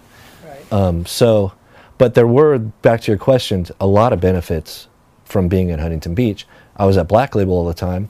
It's right, right by 411. Anytime 411 has something going on, who's available? You know, go down to San Easy, 45 minutes to go to San Diego. You know, it was like I was right in the middle of everything and got to do so much shit just in that year that I was there. So there's benefits in that way. Because up here, there's nothing going on. You know, even though San Francisco's there, might as well be fucking another fucking state. Yeah. Santa Cruz is just NHS. If you're not in the core of NHS, there's nothing. There's nothing. You know, it's so. Um, so yeah, there's benefits from being down there, but I missed the tight skate scene here. You know, Huntington Beach was like a mecca for all these people from all over the world. There wasn't. You come to San Jose, everyone loved it when they come to San Jose because the, t- the the scene was so tight. You know, it was, it was more like a family scene, and uh, so yeah, I wanted to come back here. Like the tilt mode era was just, I mean, especially when Mark and Jerry were still Yeah. here and fuck everybody. Like it was just insane. I, I, the premiere was like, Yeah, for the Tilt Mode Army premiere. Yeah. I don't even see. I was like, I was automatically in the Tilt Mode Army. Like kids, you know. I during all the madness, I wasn't a part of all that because I had just become a dad. Right. So like, right when Tilt Mode started cranking is right when I became a dad and like sobered up. Like didn't sober up, but like cut off my old ways, shifted gears to a new direction. I would still go out and tie one on here and there, you know, but um, so I wasn't part of all of the bunny suits and the raging parties and all that sh- shenanigans. I just they called me to go skate, or I called them to go skate, and they just welcomed me in because I was the even though I was the same age as some of them, but I was the older guy, you know, San Jose guy. But Right. um, so yeah, yeah, they they were they had a, a amazing thing going on. have you done any board graphics for uh, some other pros? Like, have you done an Omar one or anybody else, or just team boards, or like what? I've just done stuff for Black Label where he was like, I want this for a series. Oh. So it's like, okay. Or I did a series of paintings and John, with John, it's more like he sees something I do and goes, I want to use that. Oh, so you're not. I don't really do it for, unless he goes, I want portraits of these, of this. And I go, okay, I could do that, you know. Um, but I've done stuff, I have done stuff for like Partnin and um, did like some like the artist series stuff with Real and Krooked. Early on, it's embarrassing to look at now because it was right when I started. I shouldn't have gotten any recognition for anything I did art wise, but because probably I was had a name in skateboarding and the stencil thing was kind of new, people liked it. Looking back now it was fucking horrible, but um, so yeah, I, I I'd done oth- probably done other stuff that I forgot about too. Um, What's the situation nowadays? Are you like, do people call you, like, if somebody wants you to do something, can they contact you and you do that, or are you just doing your own vibe and? I when it when it comes to like like stuff for like graphics, I usually shy away. Hmm. Um, because it's a lot of work and it's just to be honest, it doesn't pay a lot. So before I would take anything, but then when I started like now when I'm going like especially after I started doing house painting work and got the concept of your time is worth this much money you know and i started comparing what i would how much time i'd do on this and how much I would make from doing art and what I would do from being not only a house but like a grunt house painter. I'm like I make more money doing a be, being a, a grunt house painting than I do doing graphics, you know. And that's not complaining because it's art's a weird thing and it's cool to do that stuff, but I started going like what's worth my time? And I started doing stuff like doing kind of wheel graphics or board graphics and going, takes me this much time to do it, I get paid this. I have a better chance of making a painting that I want to make and selling it for more. You know, I started thinking more. At first, I would just do anything because I couldn't believe anyone wanted me to do anything. Mm. Just do it. Yeah, fuck yeah. And then I started thinking more like smart, you know, and um, so now it's like if I get hit up for commissions or stuff, yeah, I'm welcome to do that kind of stuff. Graphic stuff is hard because I don't do anything, I don't really do it digitally. It's like hard art. And then a lot of times it's like, oh, but can you change this? And oh, I don't know, you know, and then it's like, and it just still pays what it pays. Yeah. It's not like when I go do a house job and I go, I pay, it's time and materials. You know, it doesn't work like that. It's like, it pays 300 bucks. I'm like, okay, I'll spend five days doing that. You know, like it just, so I, I started shying away from stuff like that. Unless it was something I just wanted to do because it's a friend or just I want to do it because I think it's cool or whatever. So when you do stuff for like an art show, let's say, is it kind of like building an album where you th- have a theme and you start like figuring out some stuff and once you figure it out and it's halfway through you're like okay i want to try to have a show or does the show come and you have the pressure to build it for the show I've always built it for the show, oh. mixed with sometimes having some things left over. I don't. I'm just starting to kind of figure it out at almost 49 years old now. Ah. now I'm just now starting to get the concept of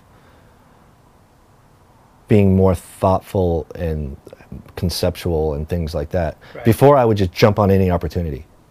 I felt like I was making up for lost time. Hmm. Because in my mind, I'm like, I want to do something this, with this. So it'd be like, oh, you want a show?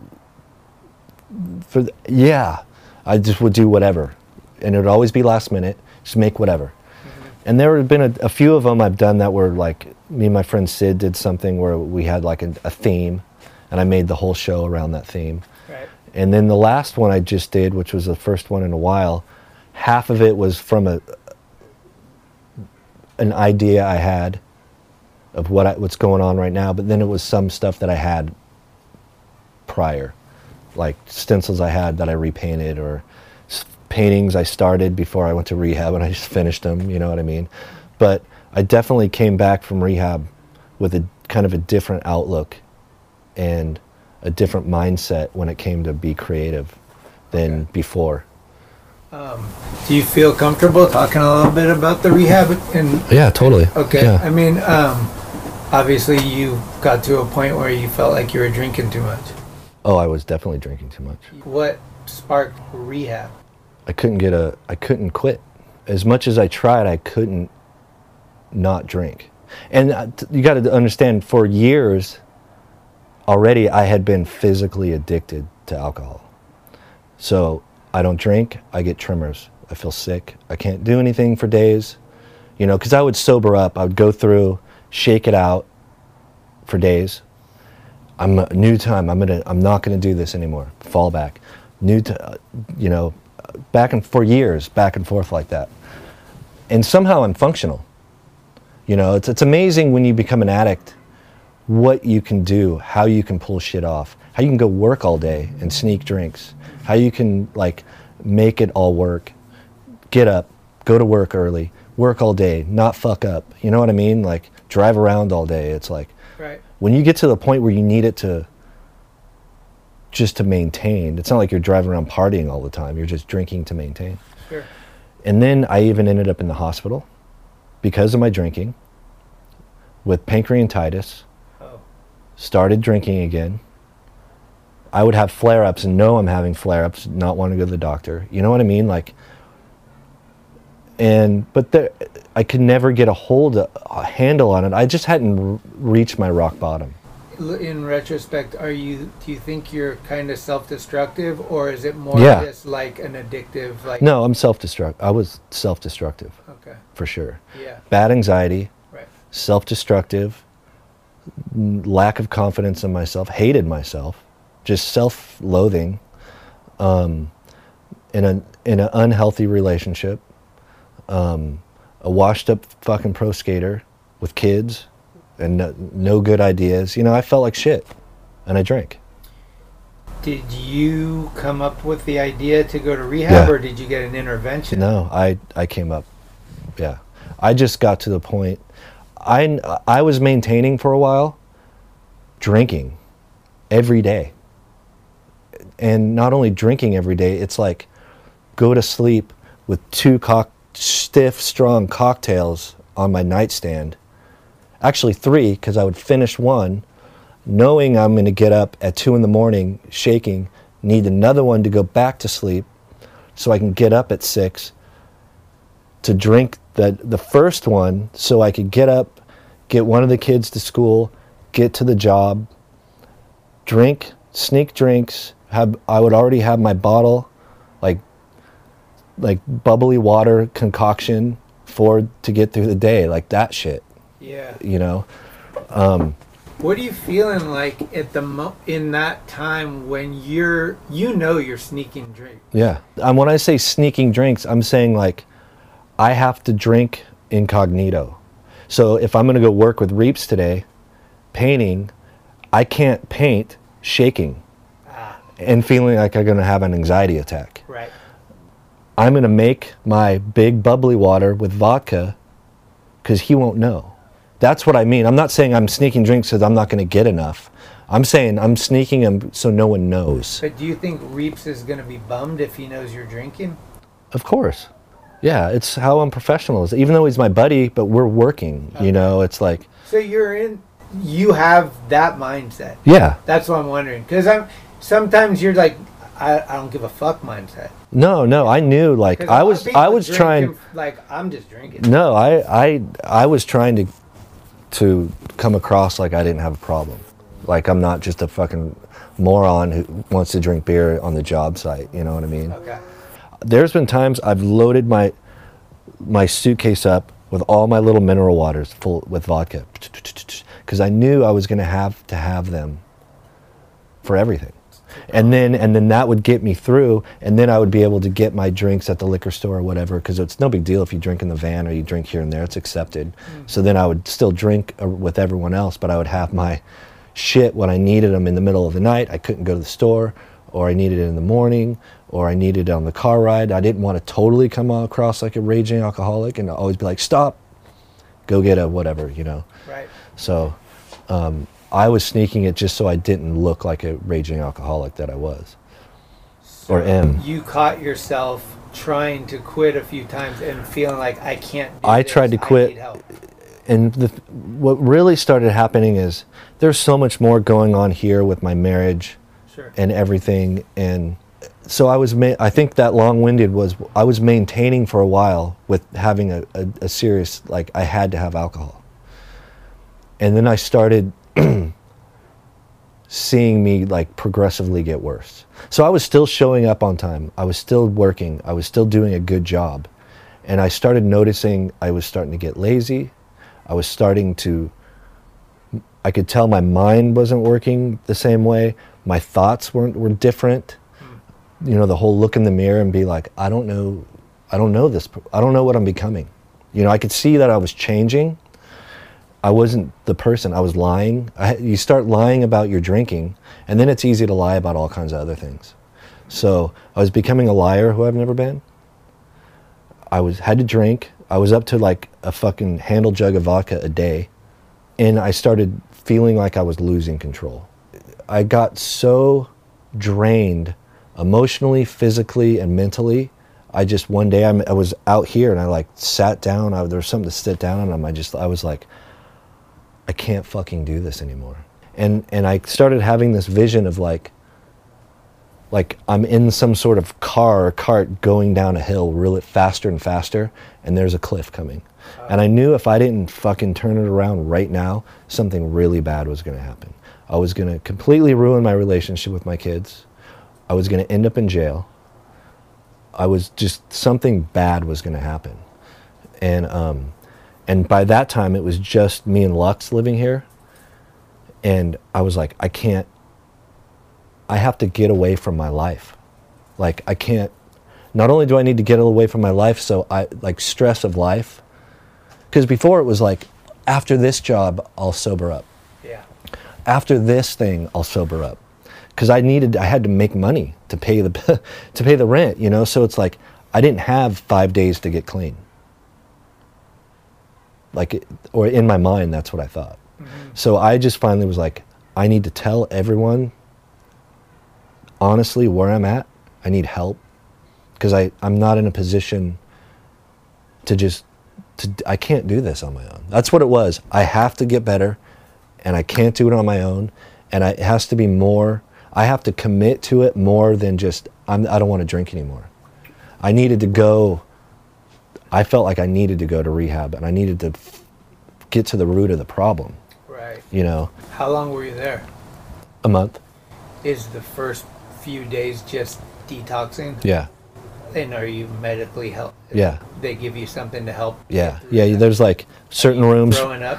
No, I never threw. I don't think so. I have. I've thrown up detoxing before, but it's when like tried to drink water or, eat or something, and it just was the didn't. worst part? Just mental, or were you sweating, or like what? You're sweating. It, it's. It, you feel like just dog shit. You feel like absolute fucking dog shit, and did you're just take? shaking, even with the meds they give you. Um, it took, for me to really start feeling better. It took. They put you in there for like four days, and then you're expected to kind of come start integrating. But I was still thrashed. Like So it took me. confinement, like Well, I- you know, you have like I had a, a roommate who was detoxing too from meth, Oh man. but he he was super cool. But like you're kind of like dealing with your own shit. Yeah, but but you know what? The thing is, it, the the thing that was cool about rehab is, you go in there and you're you're just with a bunch of people in the same position as you are. But is everyone in there because they want to be? Like you wanted to be there. I feel like some people go there because they have to, Some people are like that. and I feel like those are the ones that. There's some people. There's some people that were there that they're professional rehabbers. Like every, they've been ten times. Right. They go out, they do a bunch of drugs for a while, and a lot of them are young kids. They do a bunch of drugs for a while, they get tired. Drugs don't work anymore. You have to have so much, and they're like, "Oh, I'll go on," and then they have access to some sort of insurance or something. Go on vacation to rehab. You get food, you get a nice place to stay, you get drugs. You know what I mean? It's just like crazy. yeah. The guy that I was in rehab or in detox with was a fucking con man. He was cool. I actually dug the dude, but he played the fucking system. That's what. He's like, dude, I could call. He, he was telling me how he would like go. I want to go to. I want to go to uh, Florida.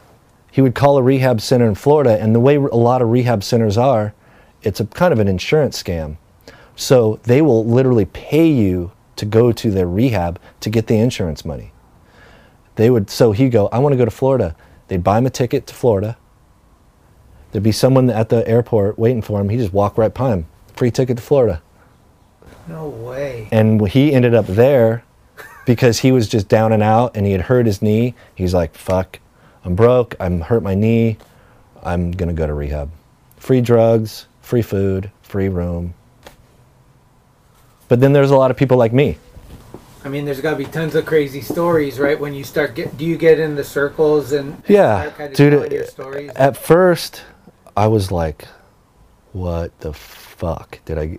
What is going on here?" But mostly, I kind of got entertainment out of it. Than like going, "What? I can't believe I ended up here." You know, I, I had such a good attitude going in. I was just like, "I'm ready for whatever." But yeah, there's crazy shit that goes on.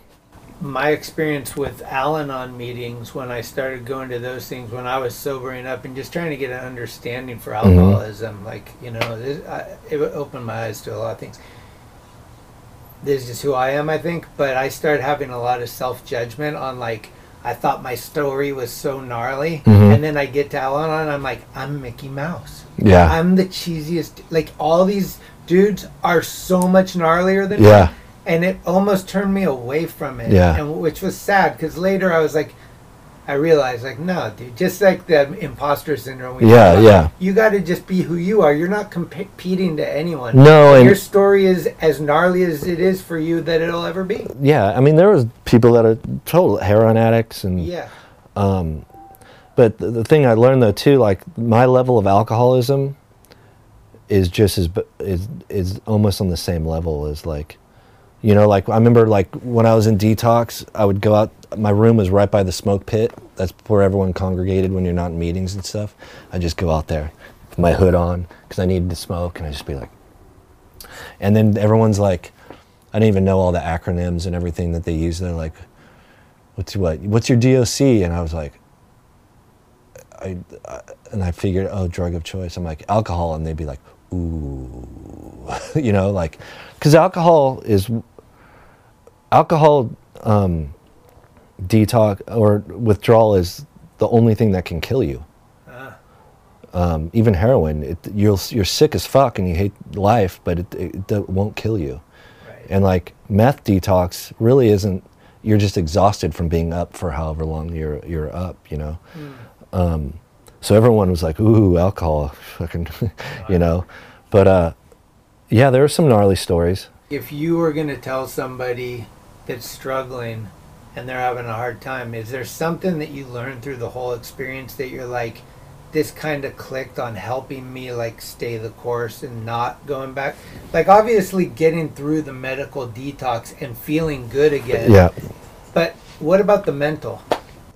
the thing that worked for me the thing is is for it to work you have to 100% want to be there you have to want you have to want to quit more than anything you know like you have that's like and you have to believe it. You have to want that so bad that and you have to be able to strip yourself of your ego your cynicism your any everything you know because even i caught myself sometimes because you know it's very much aa and na and then you hear the god thing and you kind of have a knee-jerk reaction and i'd be like Uh, i don't want to do aa you know? And then i was just like dude you need to be open. You need to be open. You have to strip yourself of all your ego and you, all your negative negativity that you used to have all your cynicism you used to have everything that you used to break down and find problems with it that has to go away. Hmm. And you have to just almost like you're starting from scratch. Uh, for me, I was seeking, I wanted to get better, and I was seeking, I was listening to everything they had to say. I, I wanted to find out why, what's my fucking problem? Like, why do I want to drink so much, you know? In a nutshell, it's like all the other times I tried to quit, it was like, I need to quit, I should quit. I really didn't want to. Like, even go being in the hospital for a week with a disease or with a whatever that could ha- ha- does kill people. Mm-hmm. I, I couldn't quit, you know. It wasn't until that moment on the driveway right here where it was like, I want to, and I'm willing to do whatever. That's the key, because I saw people in rehab all every day, complain about shit, weren't didn't take weren't didn't take accountability, didn't really want to be there, you know, just kind of expecting the rehab to do the work and that's not the way it works. Like you have i have to do the work. They're just like giving me some tools i have to pick up the tools and use these tools. I don't have to use all the fucking tools they give me. I pick the ones that work for what my life Right. and and go from there. But for me it was saying i want to not i need to. Does at some point the momentum ball start rolling the other way and then you you know like when i stopped drinking i felt like there was a certain point where i was like god damn i don't miss hangovers god Mhm. damn i'm waking up early feeling good Yeah. and and those little things help me to continue doing it like was there a point where you start getting that momentum where you're like dude i can skate better or like i can think straight again or just Um, I do. I, I have. I to this day I have the uh, like all kinds of weird, different things like that. It was. It was more like getting things under my belt. Like this is one. I've never done anything like this sober. right You know, I hadn't skated sober in years. I hadn't. Fuck had sex in year sober, and you know what I mean. Like I I hadn't done painted sober ever. You know what I mean? So it was all these little things. You start getting them under your belt. It's like, or going up a ladder. You know, you get higher and higher and higher. And I notice everything. I don't really. I don't count days. Like everyone's like, however many days or how. I don't even. I don't. I I actually think for me, I never counted the days. Every once in a while, I'll be like, "How long has it been?" Oh, fuck, it's been eight months. You know, So but like those coins. it's more no, that, none of that shit. I don't, and and I'm totally for AA, and I was willing to do it when I came out. I just realized I didn't need to. I for me, I don't need to do it. It's more of that every time I do something and I see how much better I am at it. Every time I do something that used to be very hard and I would drink through it, and realizing that a lot of things I did I realized if I had to drink to do something, then I don't really want to do it. You know? And once I was like, you had to drink through that because you didn't want to do it and you don't have to do that. You don't need to do, you know, these are old ways, these are old habits. So things like that, like I'm constantly little boom, boom. Why did you need to drink to go out to this thing? Oh, you know why? Because you don't like going out to those things. So now I'm just like, I don't want to do, if I don't want to do it, I don't do it. Yeah. There's certain things I have to do, but It was a huge point in my life when I learned how to say no. Mhm. It was the same exact thing you're talking about. I would be like, fuck, we have to do that. And I don't want to, but I don't know how to not do it. Yeah. And once you were able to be like, you know what? You guys do it. I'm okay. I'm just staying home and I'm Yeah. not doing that. For example, I couldn't go to the bar for like probably six to eight months Mhm. after I stopped drinking. And I, that was my big no was like, I can't. Yeah. If I go, I'll drink. Yeah. For sure. Yeah. That was another thing. It's like my a friend of mine quit drinking recently and and um due to health problems and uh he's like, "So what's it like like going do you still go to the bar scene?" And I'm like, I'm all I can go to a bar and it's not a problem. I hadn't gone to bars for years. I was a drinker. I wasn't a partier. Right. I fucking drank by myself at home or if I'm skating or something. Occasionally go out or whatever. And I go, I can go to a bar. I've been to a bar. It's fine. It doesn't bother me. I don't feel like, I want to drink. I don't think that at all. I'm all, I just don't want to go to a bar. I realized I don't like going to bars. Yeah. like, I don't, I'm not a, I realized I'm just not a very social person naturally. And I drank to become social. Right. You know, from that first trip to Corvallis, I was an awkward ass kid hanging out with these older dudes. And I drank not to be such a shy, awkward kid. And it that's what sparked everything, you know? Mm-hmm. Yeah, so now I just realize what I really enjoy and what I don't. Well, dude, I'm fucking proud of you. Oh, thank you. Hundred percent. I, I saw the whole thing. You Mhm. know, like I think you and I were talking about doing this when you were in the middle of kind of realizing you needed help. Yeah. And you'd be like, I, I just I'm not ready. I can't. You know, and then I, you know, me and Eversol are good friends, and Mhm. he told me about what was going on, and then uh, getting the updates and stuff, and seeing how you're doing. It's Mhm. like the number one thing you always think is no regrets. Like Yeah. I live my life to be who I am today. Yeah. I'm doing it differently now. I don't want to be a hypocrite, but you want to help out people. Yeah. And so it's a real slippery slope, you know. And I think sometimes just having these discussions and having people hear them, we're not preaching we're just talking No, about it, and, and- and hopefully it can help somebody. No, and and I'll even want to go out. I've been gone out of my way in a few situations since I've been since after rehab of like I don't have a problem with like I don't have a problem with people like dr- I'm not here to sit on my pulpit and go like drinking's bad or drugs are bad. Like I don't think like that at all. And I actually don't think drinking and drugs are the problem and I think that's part of the reason why people struggle. Like I need to quit drinking. The drugs are the problem. The drugs and the dr- the drink have gotten a hold of me and I'm like it really needs to be the focus in my opinion needs to be on emotional and mental health. Mm. because that's where it, it, it comes from. People don't just drink like a fish or do drugs just because oh it's fucking rad i love it and then i get addicted. It doesn't work like that. They're medicating an issue some sort of trauma something. You don't hear a lot about that. They just instantly go your problem is the addiction. Yeah, the problem became the addiction became the problem from this other problem. Yeah. Um, but being being in rehab and hearing people talk and realizing that the I'm not saying everyone, the majority of people that become addicts have serious issues like childhood shit. You know, like there's they have emotional or they have mental problems. It's some sort of emotional trauma Right. whether it's childhood, whether it's someone, their father dying at a certain age, whether it's being in a gnarly car accident, whether it's from being a veteran. There's a lot of veterans in there. Having war PTSD and growing up with a mother who beat the shit out of you is the same fucking thing, you know, living in fear your whole life. You know, is going to war is you're living in fear, you know. That's my take on it. Has post uh, rehab, have you lost any friends? Have, has No. anything changed? Mm-mm.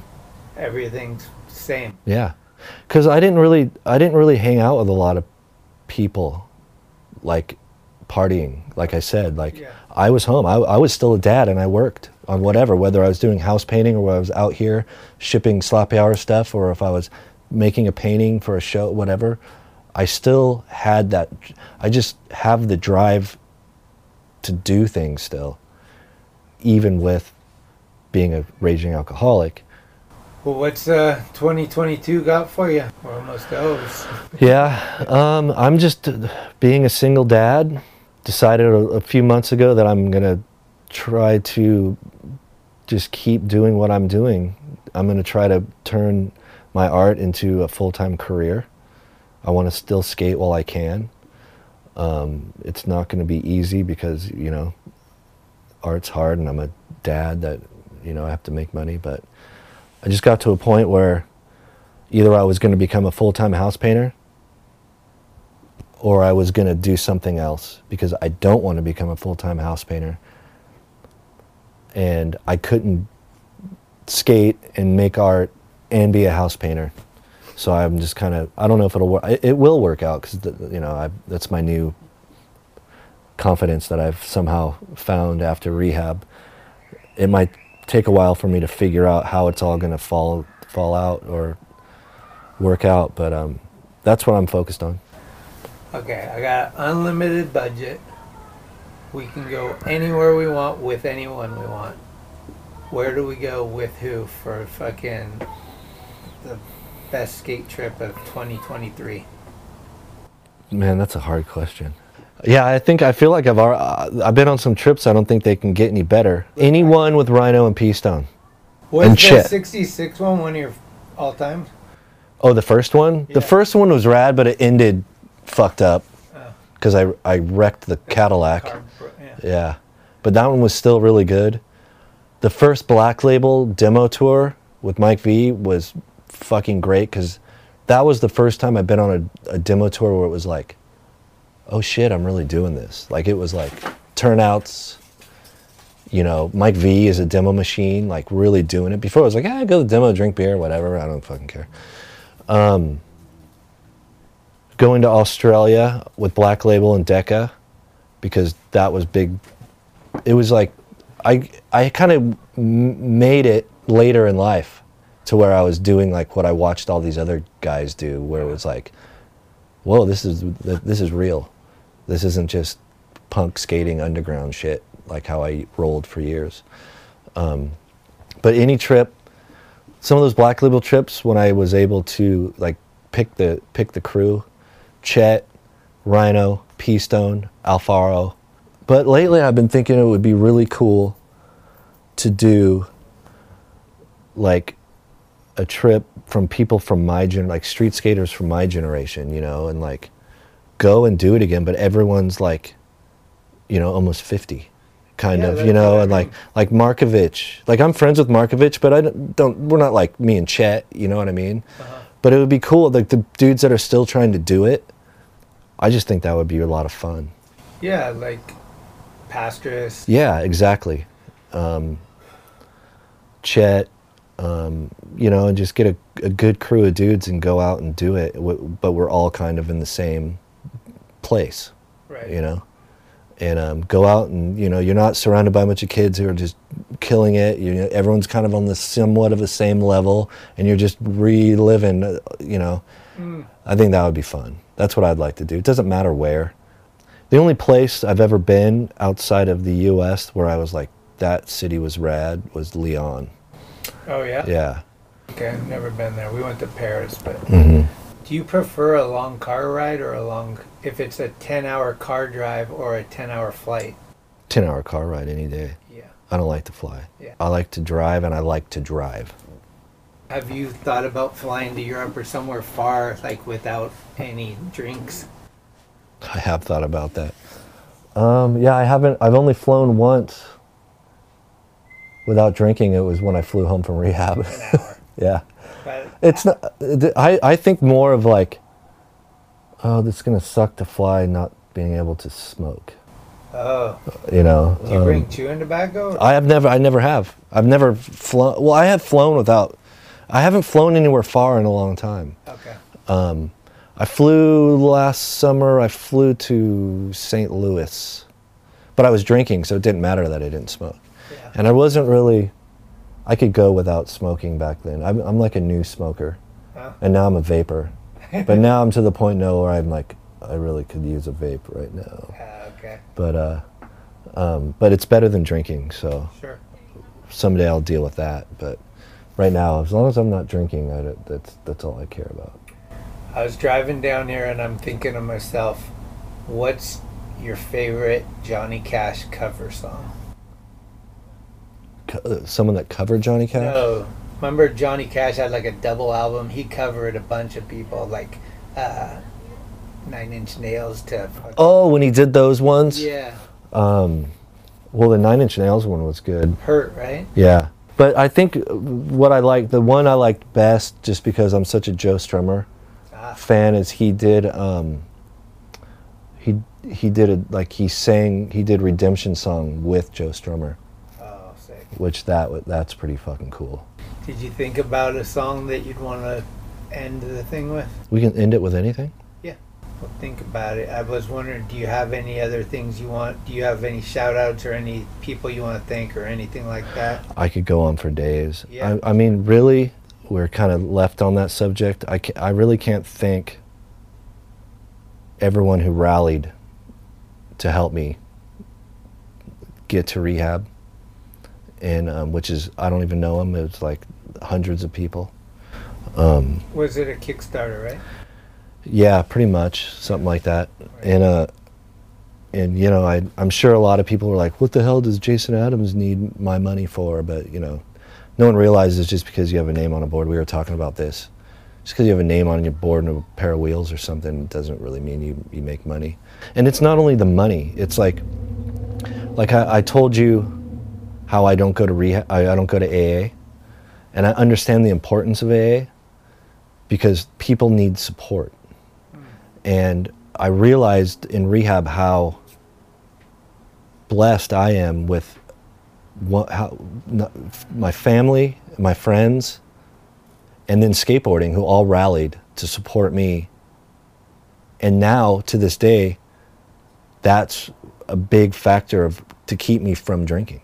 If I if I drank again, not only am I letting myself down, my family down, I'm letting down all those people who rallied for me to go to rehab. So it's kind of like why people go to AA. They need a, the surroundings. They need people. I happen to have a great family, great friends, and skateboarding to lean on, and so that's really who I would like to thank the most. Again, skateboarding Mhm. fucking comes through. Yeah. It's, it's insane. I see that. I was talking to Neen uh, yesterday, actually, and he's been, he cleaned up and he's doing a lot of the exercise Mhm. stuff. And I'm just like looking at Andy Roy, Yeah. perfect example. Like Fred Gall, there's Mhm. a lot of dudes that have been like at the top of their class in Mhm. partying that aren't doing it anymore. A, it's a rad example that you can do it if Yeah. you really want to. But B, the brotherhood that we have of support is next to none, really. It feels Yeah. like, dude, I got your back, and you know that. Yeah, When absolutely. you're ready, I'm here. Yeah, And I think the message for me has always been that I can't do it for you, but when you want to do it, I can help. You do it. Absolutely. So, fucking big love on all that stuff. Yeah, for sure. It's it's inspo for people, and it's also just continuing your journey. Mhm. You know, I I told you before we started this, like I'm excited to see like what that means. Yeah. Like what kind of art's gonna come out? What Mhm. kind of skating's gonna come out? What outside of that's gonna come out? Like all of a sudden you're playing banjo? Like Yeah, yeah, yeah. You know, like who knows? I know. I'm I'm excited to see too. yeah. Fuck, I'm stoked. I think we this was really cool for me. Cool. It's cool for me too. I fucking um, yeah. I'm thinking you, you're gonna put a Clash song on, or maybe a Dolly Parton. I don't know. No, actually, I want to put a Depeche Mode song on, Okay. Thank but you. not tonight. Yeah. That's what I want. Depeche Mode, but not tonight. Perfect, dude. Thanks so much. Thank you. This has been epic. It's gonna be one of those ones that I look at and I'm like, yeah, we recorded that. I can remember this for the rest of my life. Yeah. Cheers, dude. yeah. Thanks, Schmitty.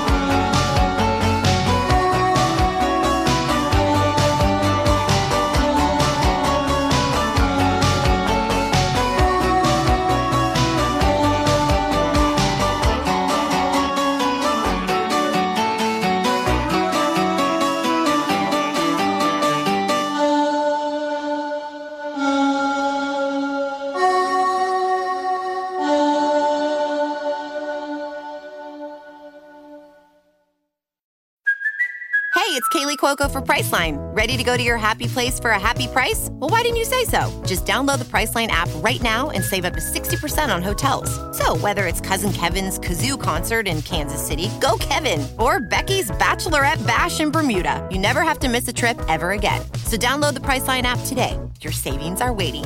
Go to your happy place for a happy price. Go to your happy price, Priceline. Thank you for listening to another episode of Talking Schmidt. You can subscribe to the show on iTunes, Anchor, Spotify, or anywhere you get your podcasts. When you subscribe, you'll get notifications every Tuesday of new episodes the minute they become available. Also, please leave reviews and a five star rating. It's the best way to help the show grow. All of the episodes will always remain free, but if you would like to help support the show, you can do so at talkingschmidt.com, where you can pick up some merchandise like t shirts, beanies, hats, and stickers. The website has an entire archive of all of the episodes, with extra photos and videos. Email us with any suggestions, comments, or ways that the show may have improved your life at talkingschmidt at gmail.com. All interviews are conducted, edited, and produced by Schmitty. The intro music is Mary's Cross by the band Nature. A very special shout out goes to the executive director, Cheryl Camisa. Shout out. Love it! This is Talking Schmidt, where the Rolodex is deep, but the conversation is deeper. Keep the wheels greased.